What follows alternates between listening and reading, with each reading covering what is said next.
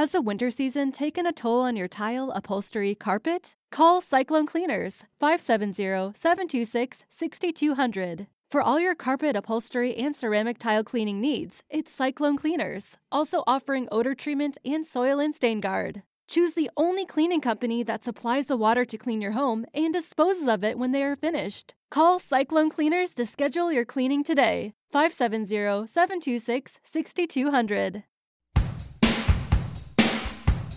Nothing so loud. You're listening to Nakedly Examined Music, a podcast about songs and songwriters. My name is Mark Linsenmayer. My guest today for episode 152 is Glenn Phillips, best known for his work with Toad the Wet Sprocket, who ruled the airwaves between 1989 and when they broke up after six albums in 1997. He's since had seven solo albums. Toad the Wet Sprocket reformed. They have a new album coming out this August, and he's had several interesting side projects. You're right now listening to All I Want, Toad's perhaps most famous single from Fear, their 1991 album. We're going to be discussing one of the latest Toad songs, Old Habits Die Hard, which was released in 2020 as a single. Then we'll talk about Leaving Old Town from his most recent solo album, 2016's Swallowed by the New. And then we'll go all the way back to Toad the Wet Sprocket's very first album, Bread and Circus. The song is One Wind Blows, originally recorded in 1988. We'll conclude by listening to the title track of that brand new album coming out, which is called Starting Now. To learn more, go to glennphillips.com and toadthewetsprocket.com. To learn more about this podcast, go to nakedlyexaminedmusic.com. And if you really want to support the effort, go to patreon.com slash nakedlyexaminedmusic to get ad-free versions of all my episodes, my episode notes, and more. I will have played a little bit of All I Want from Fear 1991 just to orient folks, but we're going to get very quickly to one of the newest things, Old Habits Die Hard, a single from 2020 in the run up to the election. I was a little hesitant to put this as the first thing that we talk about since it's such a different style from everything else that I've ever heard from you. But that's a reason to talk about it. Can you say a little before folks hear it about what this was as an ex- a stylistic experiment? What is this? I don't know, an experiment. I mean, between, I think my various solo records, to me, it's not a huge outlier. I discovered Randy Newman in probably 97. A friend gave me Sail Away and I hadn't really listened to it. And when my dad passed away, the song Old Man, for some reason, became the song that I couldn't stop listening to. And I was like my song about getting through my father's death. And so he's been deep under my skin for a while. And I feel like lyrically, he has this way of writing. He's the musical analog for me to Kurt Vonnegut. He has this very wry, sardonic, sarcastic, like look at particularly American life and our hypocrisies and has this way of talking about it.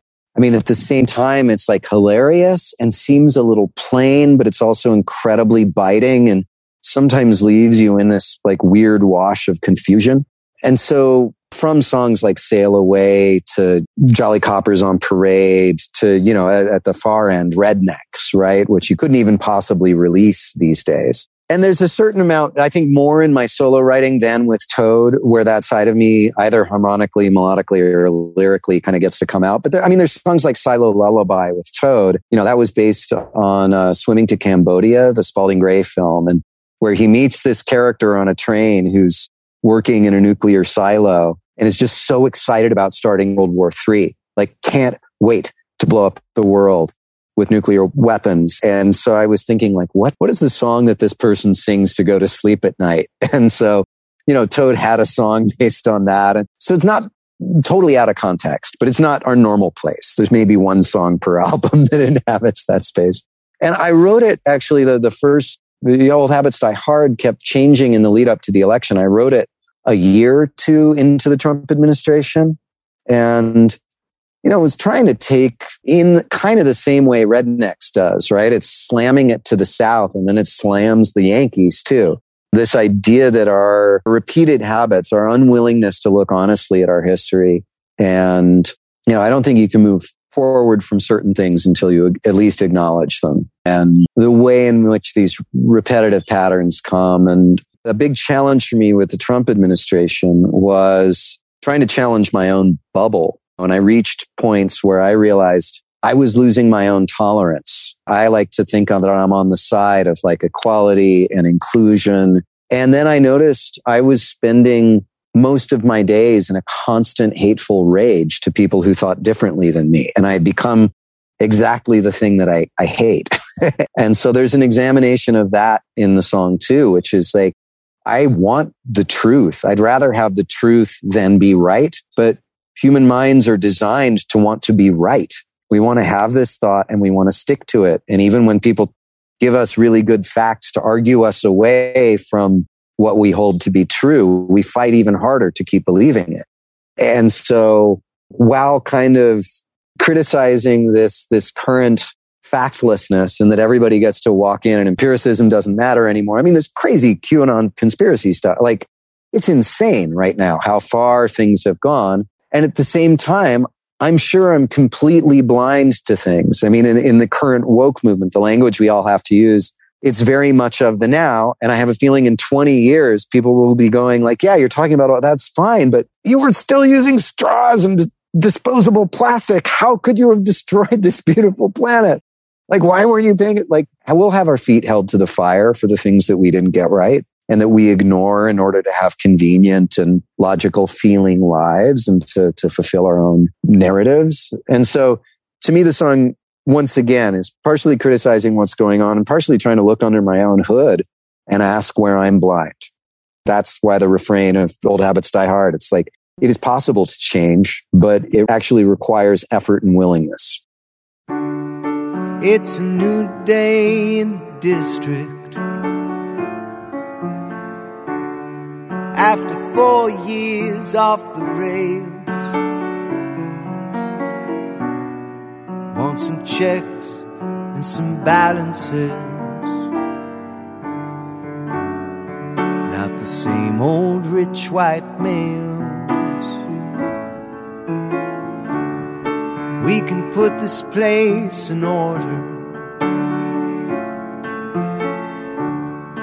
Build a brand new house of cards. Pretty soon it may fall, ain't it true? Don't they all? Old habits die hard.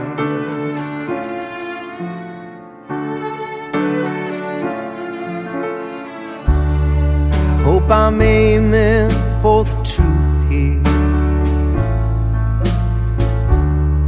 That I'm ready to be wrong. But my mind was designed for a different world. And the tribal urge is strong. When every loss privilege is a swift kick in the nards. It's been long overdue. I'll admit that it's true. Old habits die hard. Old habits die hard.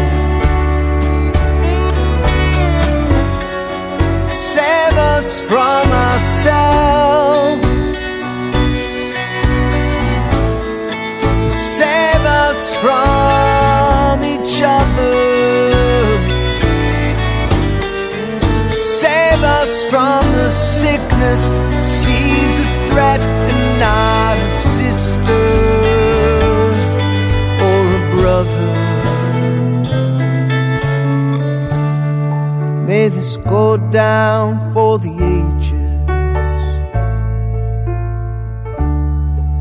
as the lowest that we creep. May the children in their cages see their mothers in their sleep. May we find some kind of justice in the tatters and the shards.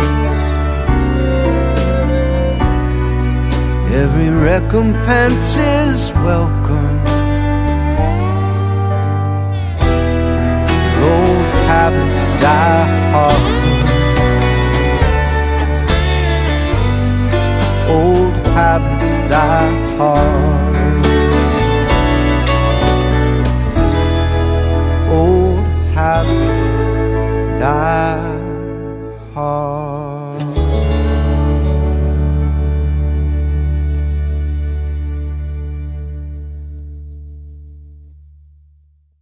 It seems like there's a certain vitriol and venom that you're giving the gentle introspective version of that. Like the old habits die hard is not just telling in a kind of a sympathetic way to the Trump supporters.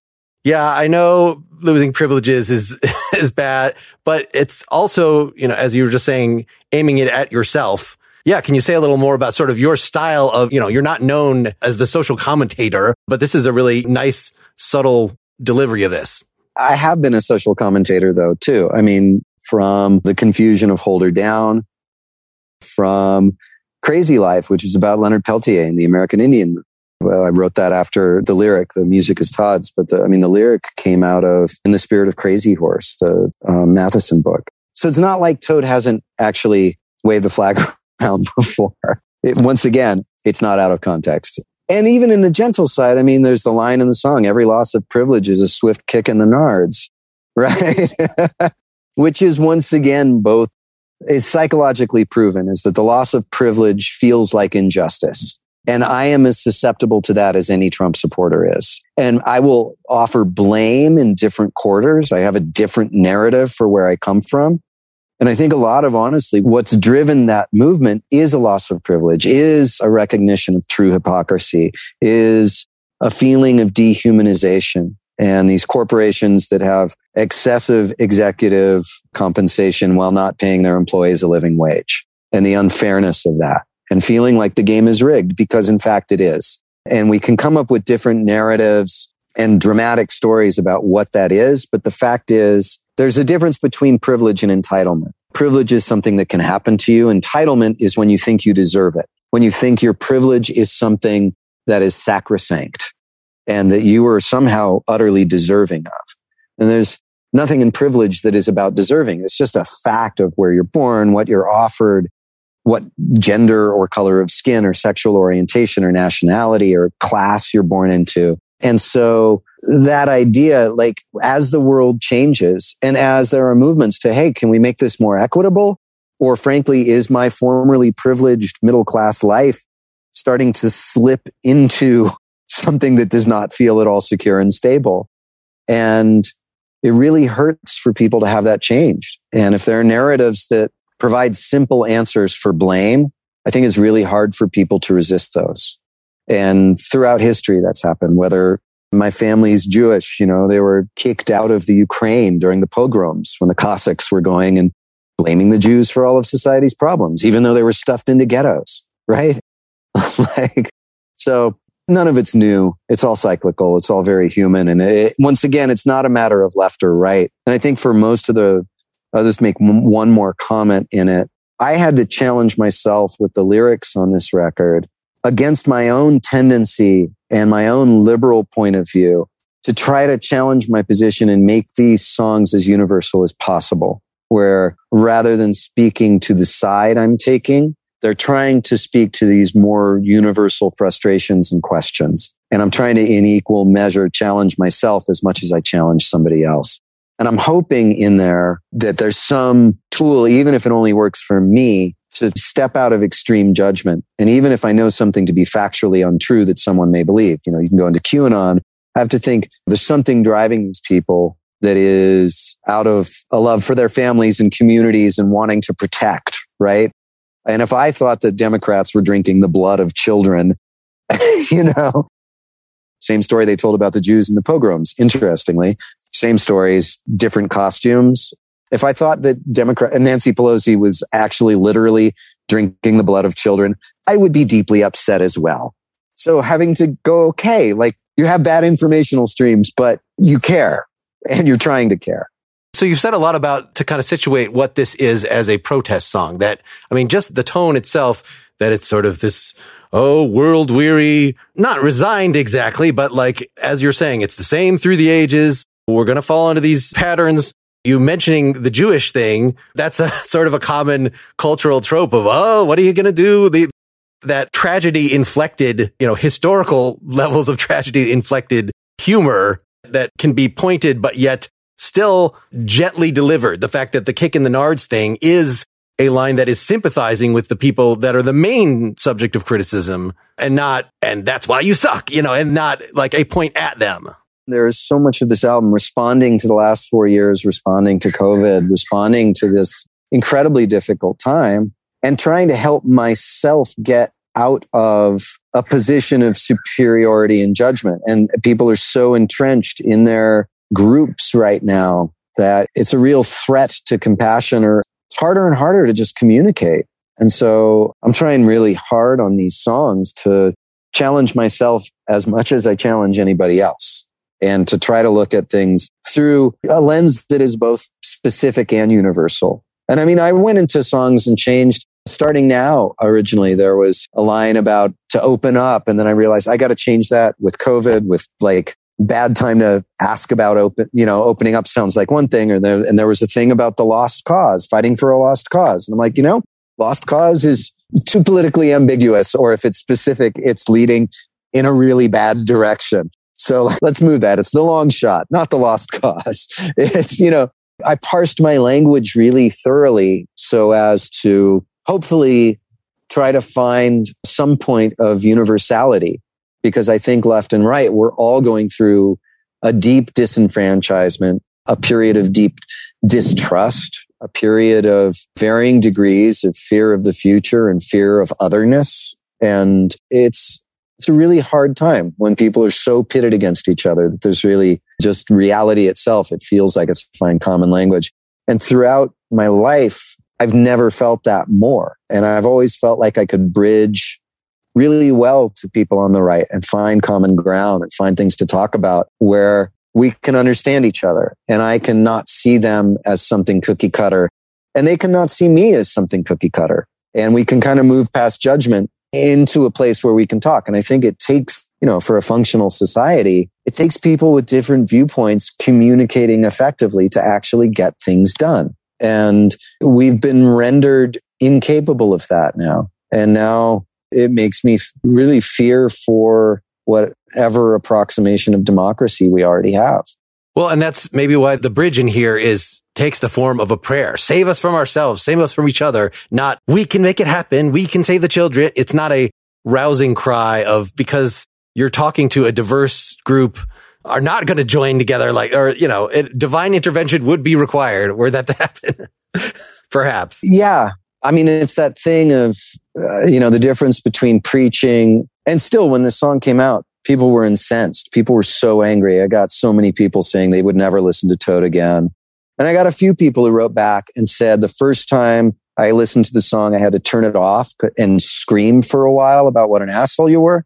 And then I listened to the lyric and I don't agree with it, but you're not preaching. You're, you're trying to hold yourself accountable too. And I appreciate that. And I had a couple people write me back and say they gave it a second listen and calmed down. And once again, realized I'm trying to hold myself accountable too. I'm not trying to act like I'm better or superior or have it, anything worked out. You know, we're all works in progress and we spend all our time just bringing each other down. There's no way forward. And so throughout the album, I've been trying to bring myself back and do that. And once again, songs for me are a way of doing that in my personal life.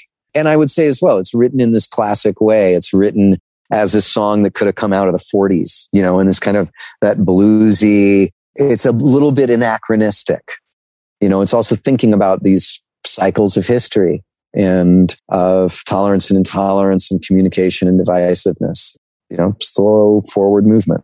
So let's get a second song out there from your last solo album, Swallowed by the New 2016. The song is Leaving Old Town. One of the singles from that.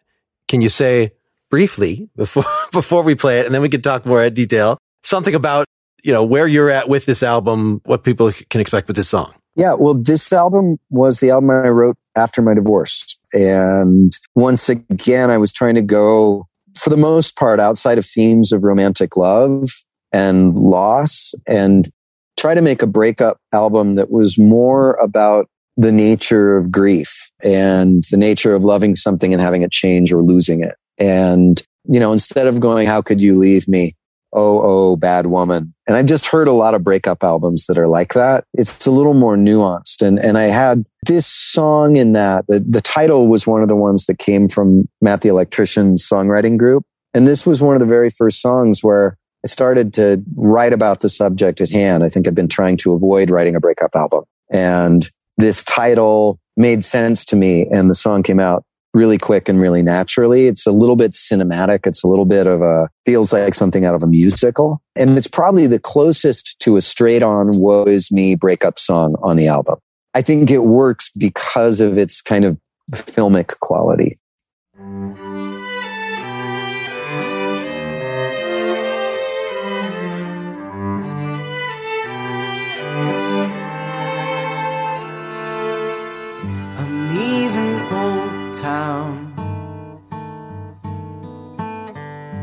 No direction, learning how to be alone, learning how to stand on my own two feet. I'm getting good now. A recollection, hollow as a sparrow bone, mythic as the stories our parents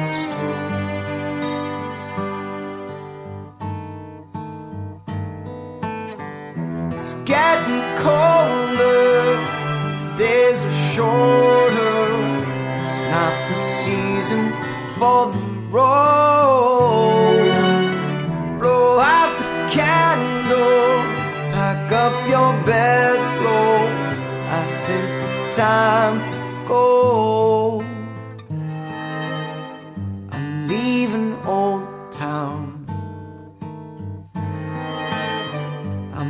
bags and boxes, hand me downs and borrowed rooms. Still hoping to be loved anew. I need a new town when no one knows me, no one heeds a thing I do. No one's ever heard of you.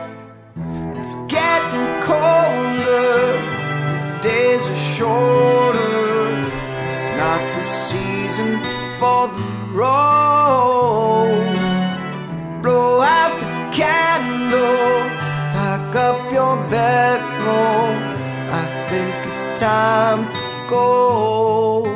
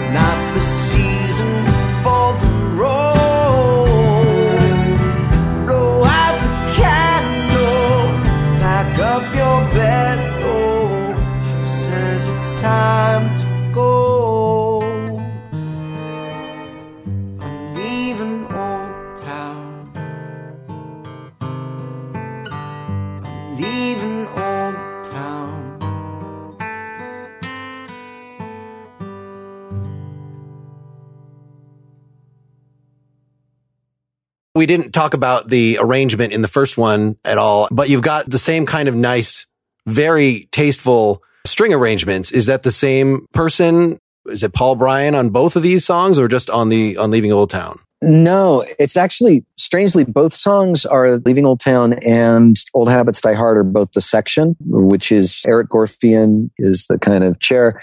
Eric did the arrangement on Old Habits Die Hard. Paul Bryan is also a great arranger. He did the arrangement on Leaving Old Town, but the strings were played by Eric and the section. So same players, different arranger. Yeah, Paul did an amazing job on this record. I loved working with him. Yeah, well, especially on this one, they're just so exposed. Whereas on Old Habits Die Hard, I mean, you've got this exposed piano through a lot of it. And then, well, a bunch of things kind of come in that you at least get bass and drums. Like, why is Old Habits Die Hard even a Toad song? I mean, I guess it's nice that you have Todd Nichols guitar, you know, kind of distinctive. But in terms of what you were asking the bass to do on that, like they're playing characters in that. So there's a definite continuing style between these two songs that if you didn't tell someone, they wouldn't know that one is a band song and one is a solo song. Likewise, Swallowed by the New was your first solo one in a while after Toad had gotten back together. So what determines your choice on what you're releasing as at any given time? Some of it's been just kind of random, in all honesty. The strange thing about Toad is like the band itself has a way you get those players together. And if you look at songs like whether it's Windmills, Are We Afraid, Little Buddha, Silo Lullaby, you know, we had some incredible Van Dyke Parks string arrangements, very similar to these in a certain way, very Randy Newman-esque on Little Buddha and Silo Lullaby back in the day. So these aren't actually hugely outliers. And I had started to record a solo record with Sean Watkins producing of Nickel Creek. And I got midway through it and decided I, who's waiting for a solo record? I should do a Toad record. These are really fun songs. And so switched all the songs over and started doing them with Toad. With Old Habits Die Hard, we used the track. It was Jebin Bruni who played on Swallowed by the New playing piano and Eric and the quartet. And we recorded the lead vocal, piano and strings live. And when we switched it over, we added the bass, Todd's guitar and the drums, you know, and it was a zero click track, just single take. So that song had a different feeling.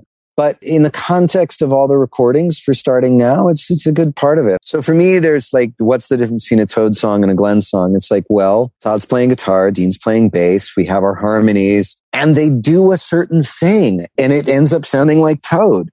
and so well, more so on like starting now, the song, the single. I mean, that is obviously like the spirit of Toad, the new version of that. Whereas this particular, you know, if it's going to be solo piano and vocal for half of it, like, well, okay. But I will also say, if you listen to like the Dulcinea album, for instance, starting now would be somewhat analogous to Something's Always Wrong. It has that kind of heavy minor feel. But then again, Reincarnation song, the last song on that record is really weird is like this late night screaming, like strange little voices. There's some odd stuff. I guess for me, it doesn't feel out of context. I feel like Toad always as a band, Todd has a, a center to his musical writing. And on the new album, it's all my songs this time around, but I feel like songs like Starting Now are closer to what people of when they think Toad Central when I was in college, I thought of them as frat friendly. Like I enjoyed them. Yeah. But the larger crowd, the reason that you were able to sell, sell so many records, it's not because they're focusing on the weird song at the end of the album. That's the screaming but thing. the weird songs, all I'm saying is the weird songs have always been there. And that the band, even something, you know, if you look at the Dulcinea album, like there's Nancy, which is this weird chromatic country song that talks about Uri Geller and like the album's kind of all over the map but the band itself brings everything to center in a way that just kind of works. And I feel like the new album also works along those lines quite well.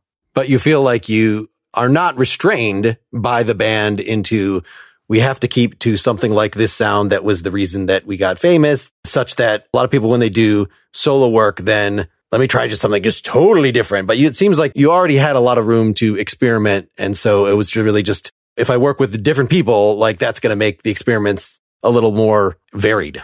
Yeah. And I think there's also an understanding for me that it's like there's very little that is, unless I've been doing like community singing stuff. So I've been writing these layered choir songs. Those wouldn't fit on a Toad record.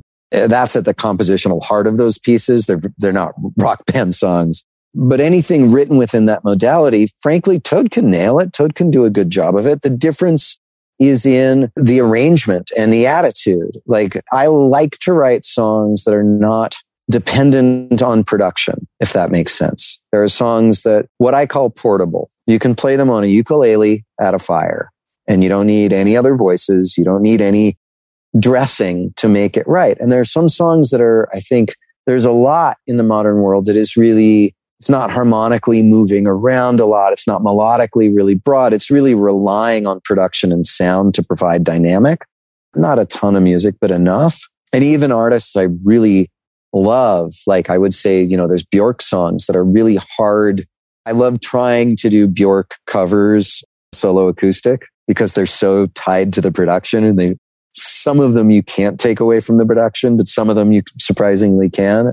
So a Toad song is a song that Toad plays and it's a capable band with a center and a signature sound. And so things will sound like Toad. We got to stop for some sponsor talk. I think I've told you I enjoy spending the time that I need to to prep for these commercials with Masterclass. I've been doing the ads for them for well over a year now, and I'm still finding really good stuff. The past few episodes I've been telling you about some of their writing and presentation, communications classes, and those are great. I mean, it's the world's best minds that you can learn from anytime, anywhere at your own pace. From Steve Martin to Helen Mirren to Ken Burns to David Mamet to Jane Goodall to Bob Woodward. There's definitely going to be something in this catalog for everyone in your family.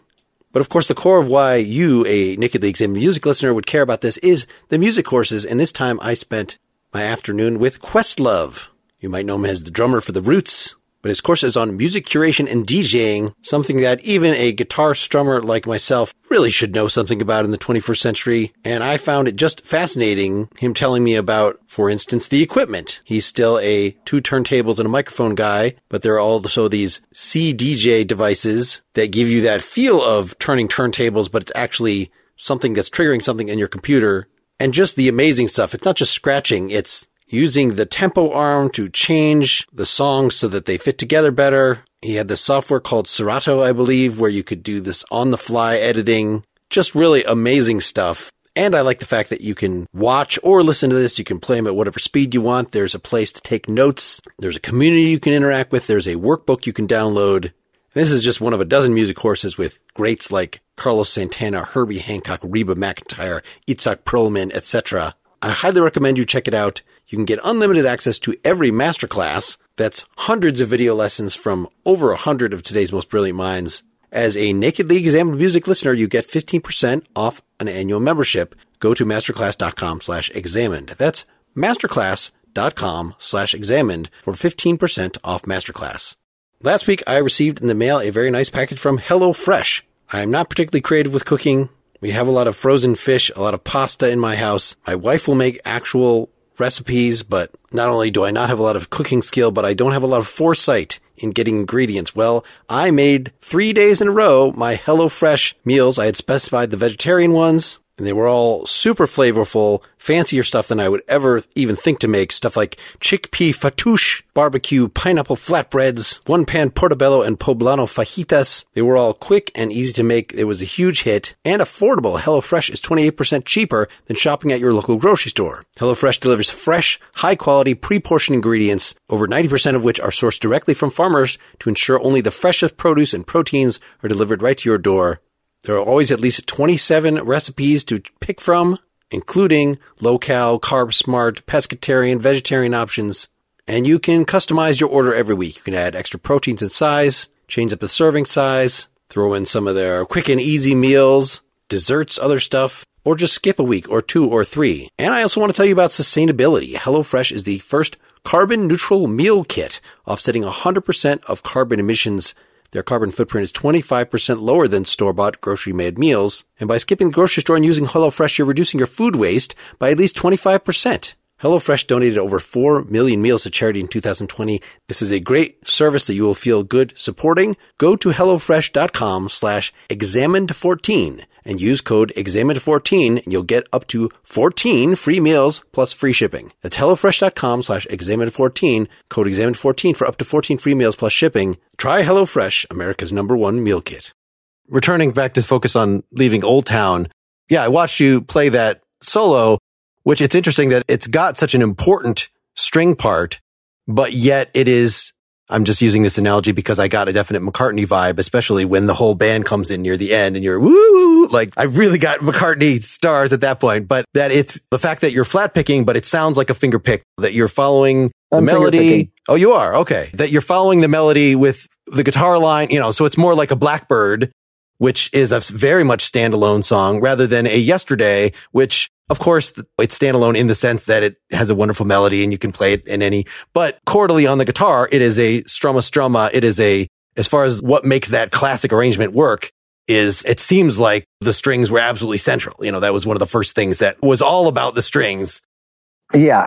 And so this kind of mixes those interestingly that the strings are very central and important and subtle, but you've got a detailed enough guitar part that like it absolutely doesn't need them this was written once again in what I consider to be like if I have a, a Randy Newman modality, much more like that. And the idea from the beginning on it was in talking to Paul about the arrangement, wanted it to feel like a movie. Even when the band comes in, it's like the rain starts coming down hard. And it's a very visual song to me.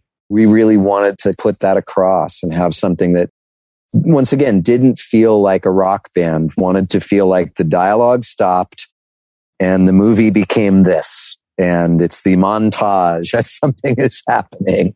So can you say anything about how you communicate with the arranger? In Leaving Old Town specifically, you're very precise and baroque on how you're delivering the words so that the strings can exactly join up. In some cases where they're just coming in for one word and then you pause and they come in for another word. This seems much different than your Let It Be, if we're going to continue with the Beatles analogies, where it was sent off somewhere and they added strings. Is there a lot of back and forth in coming up with those arrangements?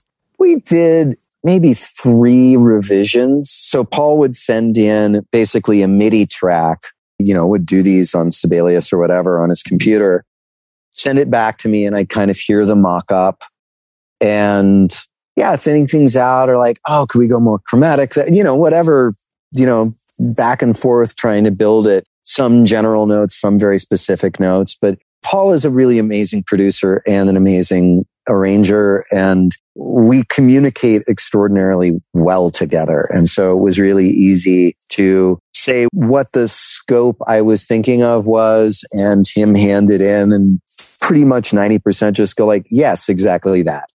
So uh, he made it really easy. As far as the style of storytelling of this, I guess that's where you're getting the Randy Newman comparison here, just in terms of you're talking about it in terms like we're going to pack up and jump on a rail. Like that sort of old timey references. I mean, just the fact that you're talking about the candle in the bedroll, you know, was this as meticulous as you were saying the first song was in terms of how you were crafting this lyric? I wasn't thinking about it going anywhere. This was at a period where I was living in the, the gar- I had a studio in the garage at my old house. My wife and I had broken up. I was feeling utterly dejected. And I was telling myself, I'm going to write like a happy dance record. I've never written a dance record. I would just want to write uplifting, like, like I'm not going to have a pity party. And then in the songwriting group, there were two titles. And the first two that got written for this record were Reconstructing the Diary. And I wrote that song in less than an hour. It was like a half an hour. It just came out. And once again, a very jaunty little sad breakup song.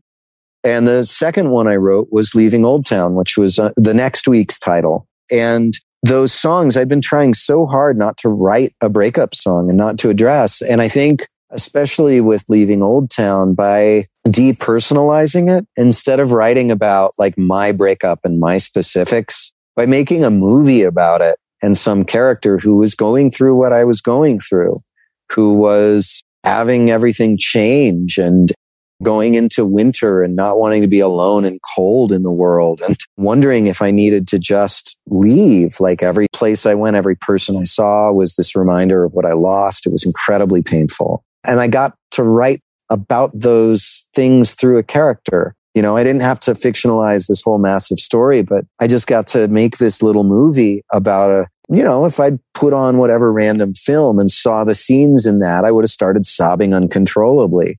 And this song was kind of a way to gently, I think, allow me to start feeling a lot of what I needed to be feeling. And, you know, it became much more expansive. Like the last song on the record was written during the recording process. It was the last day of tracking. I wrote it the night before.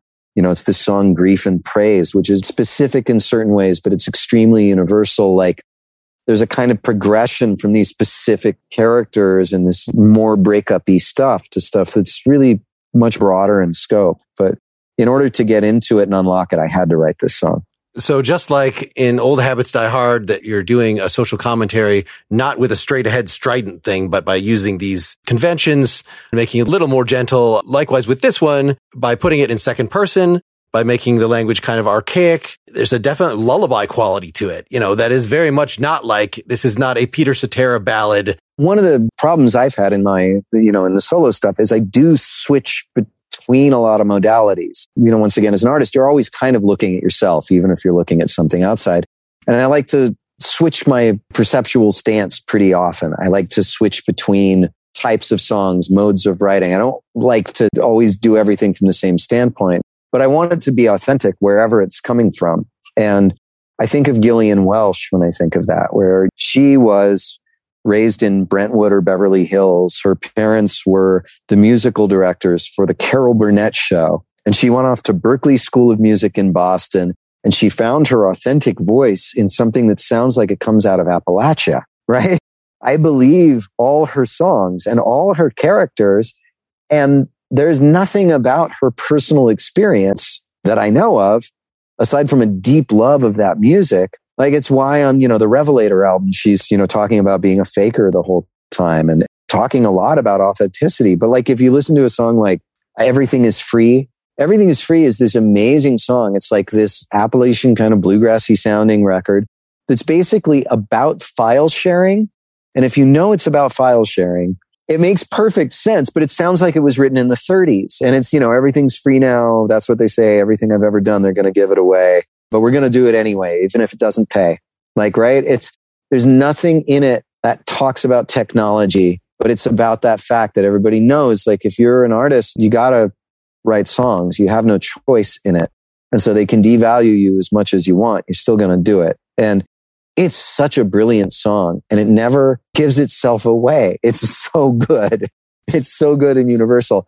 And once again, written in this modality that actually, from what I know, is not what you would expect from the kid of Carol Burnett's musical directors. Well, I want to ask about your own kind of gradual countrification, which is not, it's not reached extremes. And some of it just has to do with who you are working with. That if you're going to play with people from Nickel Creek, then yes, you're going to have more steel guitar and violin and just the trappings of that. But even in the evolution of your voice, like the way that you pronounce go in this song, like has a certain, I don't know, have you noticed or has there been anything intentional about the evolution of your voice over time? Have you gotten gradually more attracted to country influenced music?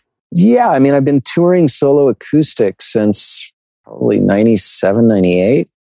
So I've spent a long time on the road with an acoustic guitar and me you know, sometimes my friend Jonathan will come out with me or, you know, but mostly I, I tour solo. And so I'm playing at singer songwriter houses. I'm playing at, at folk festivals. I'm playing in situations quite a lot that it's a little more of the modality. It's more of the storytelling. It feels, just kind of feels natural. And I'm certainly not country enough for anyone in the country world to think I'm country but there is a tinge to it. And there's some songs. There's like a song called Transient Whales on the new Toad record. It's another one of Matt the Electrician's titles. They're everywhere. It definitely feels a little country, but country music is also pop music now. And frankly, I also, you know, I'm a Gram Parsons fanatic and I love Emmylou Harris and I don't listen to, you know, I think Lori McKenna is one of the best living songwriters right now. I love Chuck Cannon. i there's so many friends I have, you know, even somebody like Shawn Mullins, like people I not only admire, but know personally a lot of the music I digest and a lot of the music I respect. It's like it gets under your skin. So it just feels like a natural progression, not chasing anything, but I'm sure that voice comes up more. But once again, I'm not even country enough for alt country. I, I feel like my solo records basically solidly miss every single genre there is. Well, if I pick even slightly different songs off of Swallowed by the New, and you have some that are much more replete with slide guitar and your country trappings. Part of that's also like some of the musicians I love. I worked with Greg Leisz. I met him again through the Watkins Family Hour, through Sean and Sarah Watkins from Nickel Creek pretty sure he'd played with Toad before. Benmont Tench, who also plays with them, had played organ on the song Brother for Toad. So we had worked with Benmont Tench. And when I did the Mutual Admiration Society project, That was with Ben Benmont and with Greg Leisz. So I've toured with him, played with him a lot. And he's a hard musician to put down. He is so brilliant and beautiful. And his aesthetic has gone so deep into me, especially his pedal steel work. I've described him before as like he's the water in the snow globe. Like, you know, you can shake it up in this glitter, but there's something about him. He's the medium through which everything swims. And sometimes his playing, it's like he'll sound like a reverb and then out of it, he'll start ghosting some melody that you just played.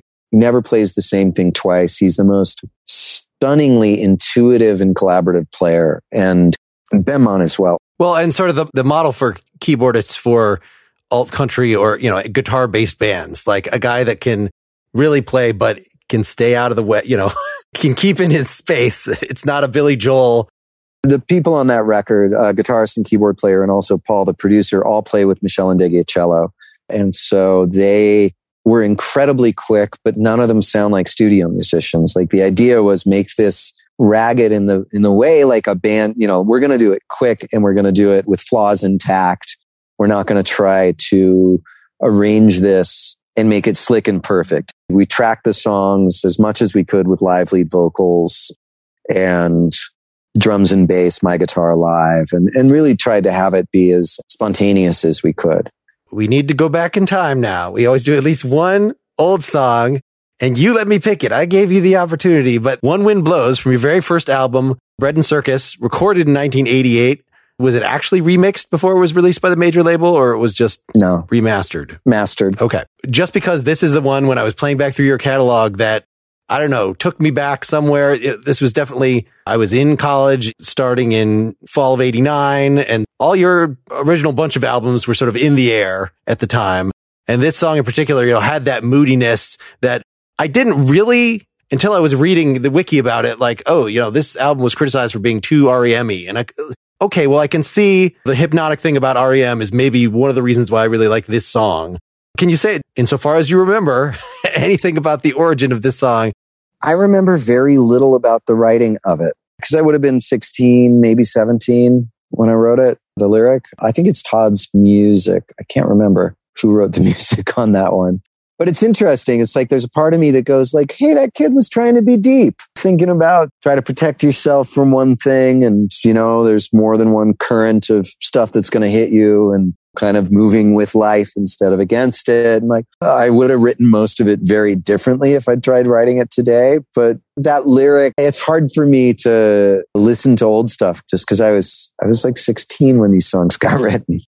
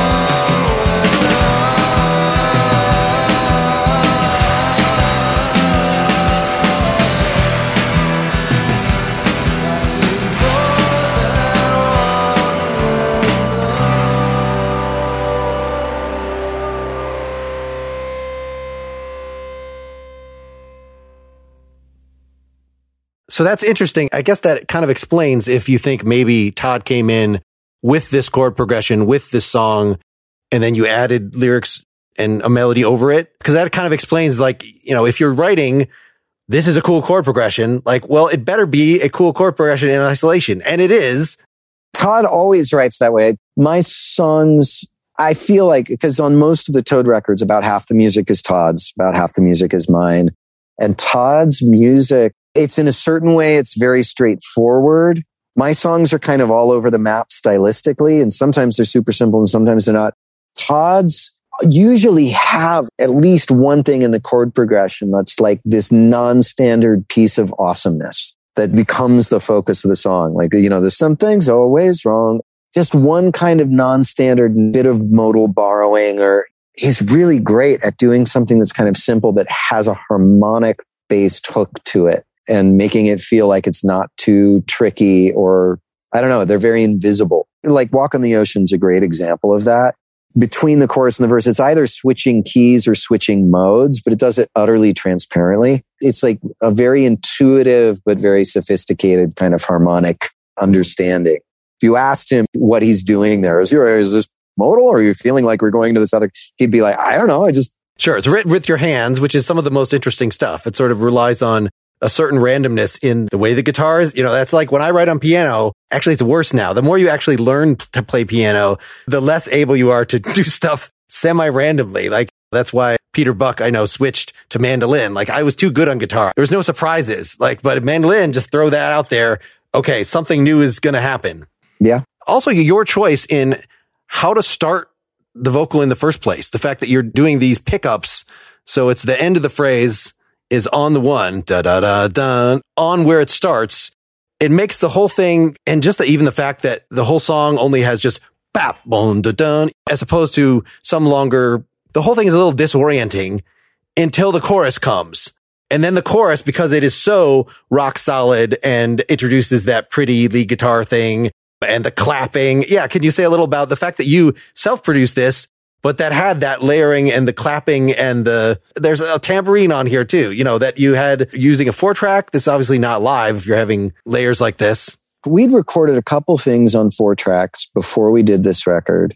And our friend Brad Knack, he had a solo project called Brad is Sex. And he asked if we'd be his backup band on two songs.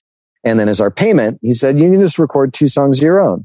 And so it was called Camp David. It was in a tract home in uh, Thousand Oaks. And he had like Flickinger console and a two inch Ampex 16 track. And we would set up in his kids' bedrooms. So we recorded those two songs and we're like, do we have eight more songs? We should do a record. Like that's two done. And we did the whole record for $600. It was recorded and mixed incredibly quickly. We did all the songs with live lead vocals bass drums, guitar, and then we overdubbed a couple of harmonies.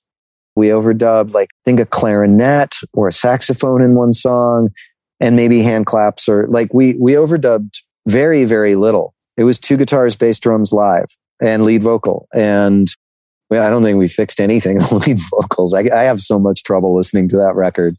I had this really whole like odd Oh man, I, I was trying to sing, was singing with this weird half English accent because I was listening to all this English music. And, uh, but that's what you get for recording records when you're that young. And so it was a super quick record to make, like total of, I think 48 working hours at most to record and mix. So yes, there was some production on it, but it was quick and dirty and indie. And just looking at these lyrics more, there's something maybe what is hypnotic about REM and what is channeled in this song of that is that you're never sure, like, what is the mood here? Like, it's definitely a dark and moody song that opens up into the relatively pretty by comparison chorus that release. But it seems like most of the lyrics, I mean, it's a wound untended grows and never heals. Like it is straightforwardly depressing I'm sleeping facing the wall, but I'm not sure. Like, did you communicate about like, what is the mood here? Or is it just, you know, he gave you a cassette and then you would just let it go until things came out? I'd take him home and pour over them. I think there's a reoccur, there's a lot of reoccurring themes in my lyrics. And once again, I don't know if it's the most sophisticated treatment of them I've ever done, but It's what's interesting about looking at those records, at least the subjects I was trying to write about, not knowing really, you know, as a 16 year old, I think 16 year olds are incredibly brilliant, but they haven't seen a lot yet.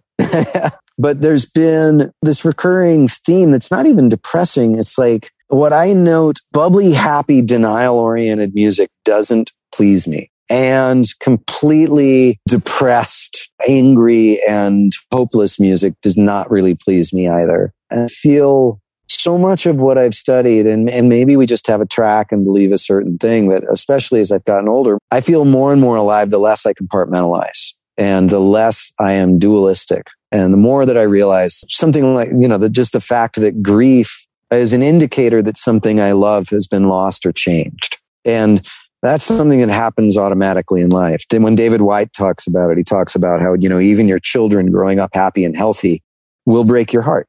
You know, you love them. They're wonderful. They're perfect. They grow. They change. They, if they're healthy, they move away and then you, you know, you miss them. It breaks your heart. So there's nothing wrong with grief and that experiencing pain, experiencing heartache, experiencing loss, that's the price of being alive and caring about anything. And I feel like I've always reached towards that and wanted to seek that place. There is a kind of ecstatic state where pain and joy Thich Nhat Hanh talks about it in this poem called Call Me By My True Names, you know, uh, where my joy and sadness are one. I feel like I've always been, even when I didn't know what it was, even when I hadn't read a lot of books on Buddhism, I feel like I was aiming towards that state, that place that is completely open, where you don't even know the difference between pain and joy because it's just about being completely present to everything and expanding capacity. And I've always aimed towards that. That part's funny for me to see, but I didn't have much experience of it at that age. Well, and let me revise my assessment. I mean, when you're sleeping face to wall, plaster tells me nothing. Just sort of the way that teenage angst shows up in, you know, lying around, but then you've got this just more expressing a sense of unreality about things or a sense of movement somewhere else. Something is puzzling. Something is niggling at you, but you can't quite put your finger on it. It's expressing more of it's not open faced wonder at the world, but it is something more subtle and I don't know, existential or something than merely I'm sad because my girlfriend or something. No, yeah, it's more I'm lying at night, I can't sleep, and just there's this whether it's something mystical or spiritual or just the fact that, you know, here I am having my own little problems, unable to sleep in my bed and life is happening everywhere else. People are going through for everybody. Their own movie is the most important movie in the world, right? Their own story is the center. They are the central character. And yet, yeah, all across the world, I'm in the middle of the night. It's dark where I am. People are living their lives and falling in love and having people they love die and losing their jobs and having amazing luck and I think the song, it's about that, that idea, the more than one wind blows that it keeps coming back to is just like more is happening than you can comprehend at any given moment. And even in your own body, in your own life, in the place you're looking around. And this, I mean, this is where I think about mindfulness. You, you can't actually take in everything that's just happening locally around you. All the color, all the movement, all the subtlety, the subtle sensations in your own body it's an art and a, practice to sit down and even just stop living in your thoughts and be present in any given single moment. And anytime we do that, anytime we're pulled into that moment, there's an immense depth to it. It doesn't require running around the world doing something special, achieving anything. To sit and be and perceive is, you know, kind of the most profound spiritual experience you can have. So is that still something that you find in your newer work you're you're trying to capture in song. I found, you know, when I was this age, when I was in college, when I was writing songs, there was a lot of like I want to get free of all cliche, so I'm going to try to describe in the most pure way possible what I'm experiencing right now. You know, doing phenomenology is that's the technical term. and then it's trying to record mindfulness, but then at least the songs we've covered here and as I've written many more songs, then it becomes more about a literary exercise. Uh, you know, it's that you channel instead of like, how can I express the raw emotion or what might be just a lack of emotion? I'm just sitting here trying to write a song. It's not that I'm overwhelmed by a particular thing that's happening in my life. I'm just trying to write something honest right now. And that as you develop more literary tools, then you channel that more into like writing a story about something as opposed to describing lying on the bed staring at the plaster. yeah, there's scope to it though, right? Like old habits die hard. I wanted to write a song about what was going on. And I think I didn't want to write it and be an asshole. And then I realized I was an asshole and I wanted to write it knowing that I was an asshole also, right? And that's a different thing. But my life changed a lot about seven years ago. And one of the things that got me out of total despair was this thing of like writing with more intention and realizing it's not just like I go through my artistic process, whatever I come up with is good, but going like, what effect is this going to have on people? Am I, what am I putting into the world? And what do I want it to achieve? And what are the, the songs I've written before that people have resonated the most with? And, you know, if I'm writing songs to help myself grow and heal, those are going to be useful. I don't think you arrive somewhere and get done and then get to turn off and rest. I think, you know, life is a, a constant process of learning and being wrong. I mean, my parents were scientists and there's a lot to learn from physics in that. Like the most exciting thing to a physicist is to find out that everything they ever thought was true is wrong, right? There's this new muon stuff going on. And they're like, yeah, could be that basically all our models of how the universe works are completely wrong. And what could be better than like having to learn again and having to turn that corner and forget everything you knew and start in wonder? Scientists live within that. And my dad lived within that. I, you know, there were all these books on string theory right as he was dying. The last book he ever read was on string theory.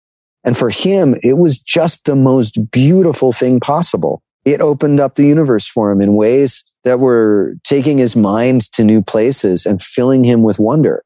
That's how he left the planet. And so I've always fought depression and melancholy. And I've always, you know, since I was a little kid, I've really fought the voices inside me that want to destroy me or hurt me and the, the voices that tell me I'm unworthy. And so, you know, even being famous when I was a kid, you know, for that brief period, it was really hard on me. I had incredible imposter syndrome. And I figured everybody was going to realize that this was a bad joke and that they got the wrong guy and that we weren't supposed to be popular and the band would figure out and the fans would figure out and I'd be thrown down. And frankly, when the band broke up, it felt like that. I had a total breakdown. And so, you know, with all this, it's kind of on my path is I've tried to figure out what are the things that bring me joy and purpose and what is the thing that I want to offer into the world that's useful and purposeful and relevant to other people, not who I can proselytize to, but who are going through a lot of the same questions I go through and the same difficulties I go through. These feelings of unworthiness are not unique to me. And they're not a matter for a pity party. They're part of the human experience. And I think if you're able to feel great joy and great pain, you can either try to numb yourself all the time, but that affects the joy and the love, or you can try to build your capacity and have a different relationship with grief and loss and the way things move. And to me, that's it's been an incredibly important process to, to just be a beginner on. And hopefully writing from those perspectives helps other people who are going to go through the same human stuff I go through. Their parents are going to die. Uh, their kids are going to grow up. They're going to lose things they love. They're going to have financial and, you know, in, insolvency. Uh, they're going to have fear or judgment. And I used to just write songs and not worry about what it meant or not worry about, only worry about what it meant to me. And I feel now, I don't know, I, they need to be written for others eh, as much as they're written for me. Whether it's still just an exercise in ego, I don't know. Once again, maybe I will find that everything I believe is wrong. And, you know, frankly, if I do, I'll be happy. well, I think you've given a great introduction to let's just leave folks with the title track from your upcoming album starting now. When is that going to be out? Probably August 27th. Well, there you go. Which does have much more so than Old Habits Die Hard, has that classic Toad the Wet Sprocket sound, but it's got the melancholy, it's got the thickness of the chords, it's got the full sound. But also, it's essentially a song about mindfulness. And strangely, one of the one of the lines like I kind of stole from my accountant because I was going, ah, I've always been so afraid of, you know, that I'll invest in the wrong thing that I've haven't I've made no money and, you know, my savings isn't earning any money. It's just sitting there or there's no interest anymore. It's not, you know, I'll never retire because I'm just losing money. He said, well, the best time to start saving is 20 years ago. The next best time is today. And a bit of that comes into the, the song of, you know, like the best time to change the things you know you need to change is 20 years ago. Second best time is now. So the song in many ways is about that mindfulness. What's the only step you can take? The very next step or the step you're taking right now. It's the only thing you have real control over. And, you know, this idea that hope is not a certainty. Hope is not this random optimism that things are going to come out the way you want. It's a willingness to do what you know is right and be uncertain of the outcome and be brave in that way. And I have trouble with my own bravery. So for me, once again, I needed this song. And it's a way of talking about something that is, once again, oriented towards mindfulness, but not in a way that's saying, sit down every day, try to read a Buddhist book. I'm, you know, it's not, you know, would, nobody'd care about that song. How do I discuss these topics in a way that is more open and universal and isn't going to push people away? And it's stretching my own boundaries about what I'm learning and what I'm, you know, trying to offer. Well, thank you so much for talking to me. Yeah, thank you. It's been a pleasure.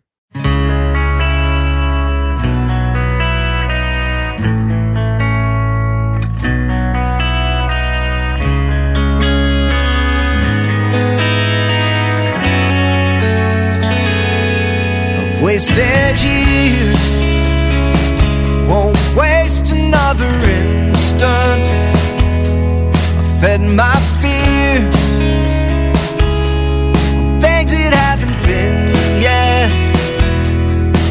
don't mean you sit there, just waiting for the changes. It's fighting for the long shot. It's getting in the trenches,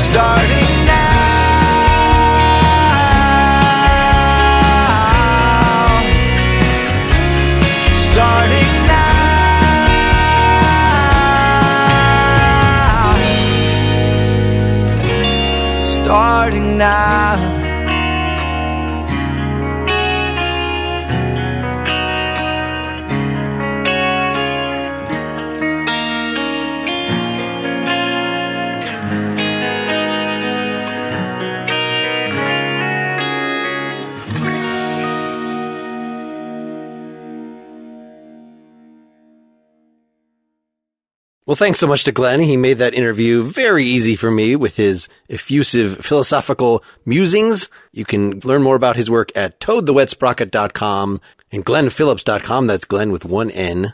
So this is just one in a line of very good interviews, which you should definitely be subscribed to listen to directly through the Nakedly Examined Music feed. You can find Nakedly Examined Music on Apple Music, etc. The links are at nakedlyexaminedmusic.com. Next time I'm talking with Steve Kilbey from The Church, then Chris Connelly from Revolting Cocks and Ministry and lots of solo albums, and most recently, man, I had a wonderful interview with Melvin Gibbs, who's one of the most amazing bass players you will ever hear. He played with the Rollins Band, with Arto Lindsay, Defunkt, and he's also a producer, a programmer, a hip hop guy. Again, you can get all that at nakedlyexaminedmusic.com, or if you want to support the effort, go to patreon.com slash nakedlyexaminedmusic. You can get ad-free versions of all the episodes and my episode notes. I have a big announcement. I have started my fourth podcast. It is officially launched. It is on all the streaming services. It's called Philosophy versus Improv. So if you want to search for it, just philosophy vs period improv or go to philosophyimprov.com. It is a super fun show, very different than what you're hearing here. But whatever your bag, I really appreciate your listening, your support, your ratings and reviews. Feel free to reach out to me, mark at nakedlyexaminedmusic.com. You can suggest guests, suggest yourself as a guest, or just say hi. I love hearing from y'all. Until next time, keep on musicking. This is Mark Linsenmayer signing off.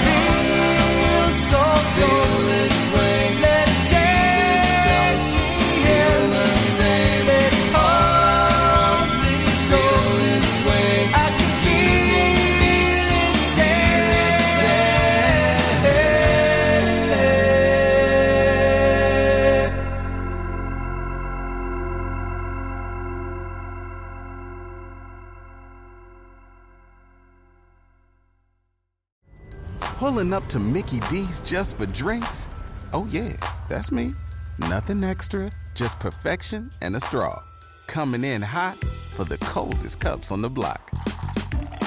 Because there are drinks, then there are drinks from McDonald's. Mix things up with any size lemonade or sweet tea for $1.49. Perfect with our classic fries. Price and participation may vary, cannot be combined with any other offer. Ba da ba ba ba.